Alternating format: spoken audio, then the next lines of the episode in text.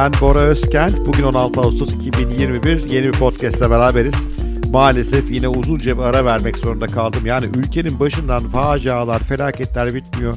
Önce yangınlarla içim yandı, içimden geçmedi bir şeyler yapmak, sonra sel felaketleri.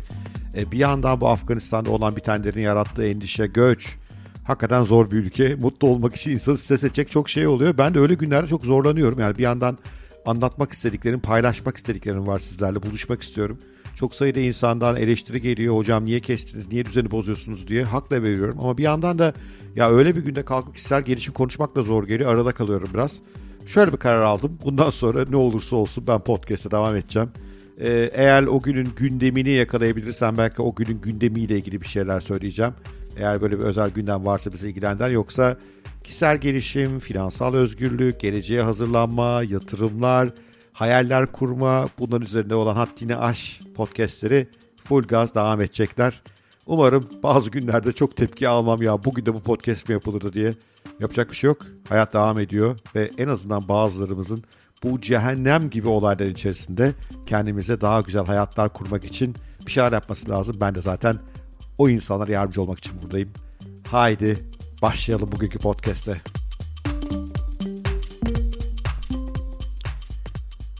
Bugünkü podcast aslında biraz stresten kurtulmakla daha mutlu bir hayatla ilgili. Çünkü ister bir girişimci olun, ister kendi işinizi yapıyor olun hiç fark etmez. Çok önemli bir konu stressiz bir hayat yaşamak ve bizim ülkemizde de bu çok kolay değil. Dünyada da herkes stresli açıkçası. Hayat zor çünkü hayat koşulları zor. Bir de böyle işte sosyal medyadan sürekli bombardımana uğruyoruz. Bire bin katıyor sosyal medyadaki hesaplar, olaylar her şey olduğundan daha kötü gösteriliyor. Ee, bunların içerisinde bunalmamak mümkün değil. Peki bundan nasıl kurtulunabilir? Bu benim çok merak ettiğim bir konu. Tabii akla gelen bir sürü yöntem var. Spor yap, meditasyon yap vesaire. Ama bugün çok daha basit, hiçbir teknik gerektirmeyen ve aslında para da gerektirmeyen bir yöntemden bahsedeceğim. Hoşunuza gideceğini düşünüyorum. Başkalarına yardım ederek stresten kurtulun. Başkalarına yardımcı olmak galiba hayattaki en temel mutluluk kaynağı. Bu konuda epey araştırma var. Bugün bu araştırmalardan bazı örnekler paylaşmak istiyorum size. Podcast'in linkinde New York Times'ta yayınlanan bir makaleye link veriyorum. Tara Parker Pop isimli yazarın makalesi bu. Bu mutlulukla veya stressiz bir hayatla başkalarına yardımcı olmak arasındaki ilişkiyi kuran nefis bir makale ve makale çok sayıda araştırma yer veriliyor. Ben de biraz açıkçası oradan esinlendim. Araştırmaların da bahsedeceğim araştırmanın tamamı bu makalede geçiyor. Daha detaylı bilgi isteyenler makaleyi okusunlar lütfen. E, Tara Parker Pop makalesinde kısaca şunu söylüyor. Diyor ki eğer stresten kurtulmak istiyorsanız, eğer mutlu bir hayat sürmek istiyorsanız kendinize odaklanmayın, dışarıya odaklanın. Başkalarına yardımcı olmaya odaklanın. Çünkü pek çok kanıt, pek çok ciddi araştırma gösteriyor ki başkalarına odaklanmak, onların yararına odaklanmak, onlar için güzel şeyler yapmak sizi mutlu ediyor en temelde. Belki karşı tarafa da tabii büyük fayda katıyorsunuz ama esas mutlu olan, esas stresten kurtulan siz oluyorsunuz diyor ve çok sayıda araştırmayla bu tezini destekliyor. Araştırmaların ilki Detroit'te gerçekleşmiş. Aşağı yukarı 5 yıl sürmüş. Hala da sürüyor. 846 kişi katılmış. Ve araştırma öncelikle şunu ölçmüş. Bu deneye katılan insanların e, ne kadar etrafa yardım ettiklerini ölçmüşler. Yardım etmekten kasıt her şey. Parasal yardım, bağışlar da var tabii işin içerisinde ama ne bileyim bir başkasının poşetini taşımak, birisine bir tavsiyede bulunuyor olmak, birisinin derdini can kulağıyla dinlemek. Yani karşıya yarar katan, fayda katan her şey. Ve ölçüldüğü zaman bazı insanların bu konuda daha yüksek performans çizdikleri görülmüş. Şimdi gerisi daha enteresan. Bu alanda yüksek performans çizen insanların hayatta stres yaratan ve stresin yarattığı zarar verici fizyolojiye veya zihinsel yapımıza zarar veren unsurları daha rahat karşıladıkları, daha rahat göğüsledikleri ve bunlardan daha az olumsuz etkilendikleri, beyinlerinin kortizol gibi stres altında salgılanan bir mutsuzluk hormonu diyebileceğimiz hormonları daha az, mutluluk hormonlarını daha fazla salgıladığını ortaya koyuyor araştırma. Hatta daha da enteresanı yardım etme anlarında ve ondan sonraki e, hatırlama anlarında bu insanların beyinlerinin işte iyi bir yemek veya iyi bir sekste yaşanan beyinlerindeki canlı bölgelerin aynı şekilde canlandığını ortaya koyuyor. Yani hayatta bize mutluluk veren en güzel şeyleri başkalarına yardım ederek de gerçekleştirebiliyoruz. Stres hormonumuz azalıyor, beynimiz daha mutlu oluyor, çok daha keyifli bir hale geliyoruz. Şimdi yardım deyince tabii pek çok insan aklına parasal yardımlar geliyor. Ülkemizde de bu aralar biliyorsunuz oldukça popüler konular.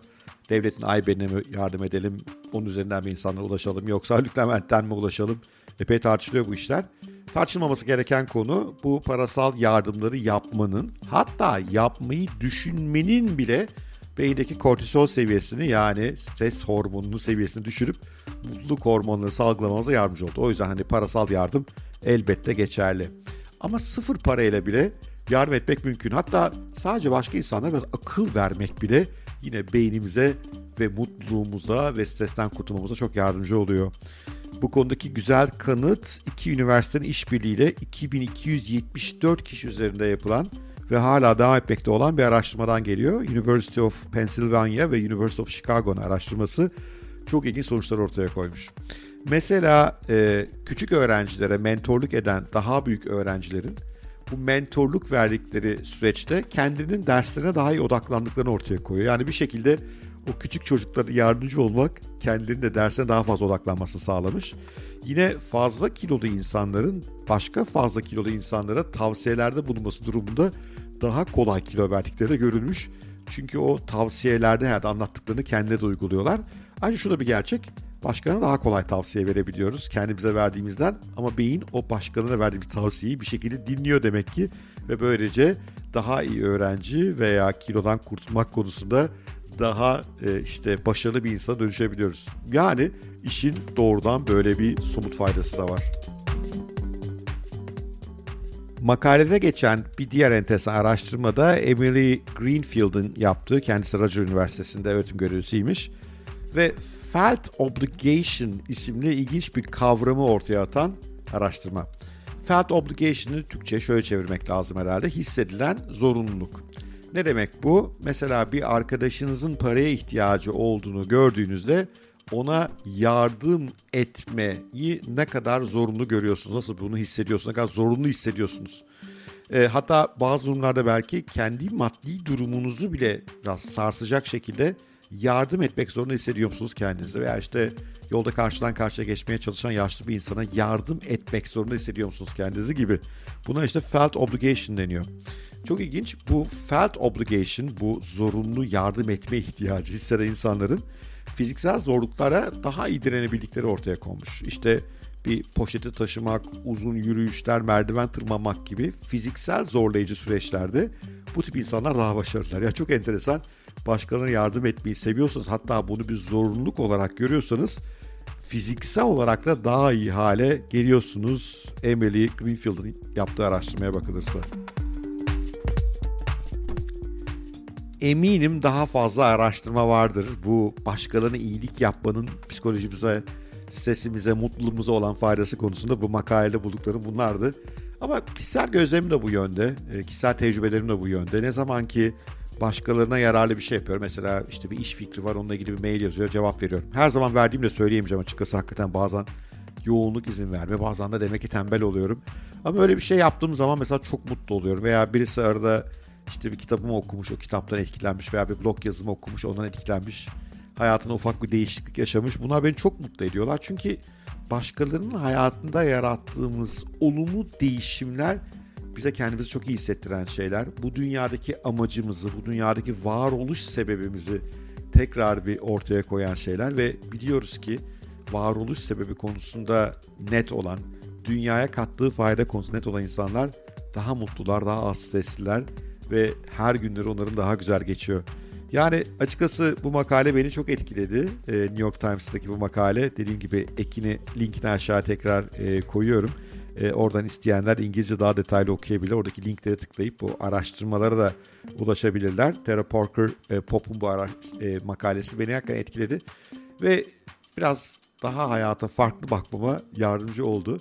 Demek ki diyorum o sabah kalktığımda kendimi stresli, mutsuz falan hissediyorsam yapmam gereken şey başkanı yardım etmek için bir bahane bulmak ve her zaman böyle fırsatlar var. Komşu teyzenin poşetini taşımak da böyle bir fırsat eşinizin o sırada kaldırmaya çalıştığı büyüke yardımcı olmak da böyle bir fırsat. Bir arkadaşınızla dertleşmek için, onun dertlerini dinlemek için e, vakit ayırmak da bir fırsat.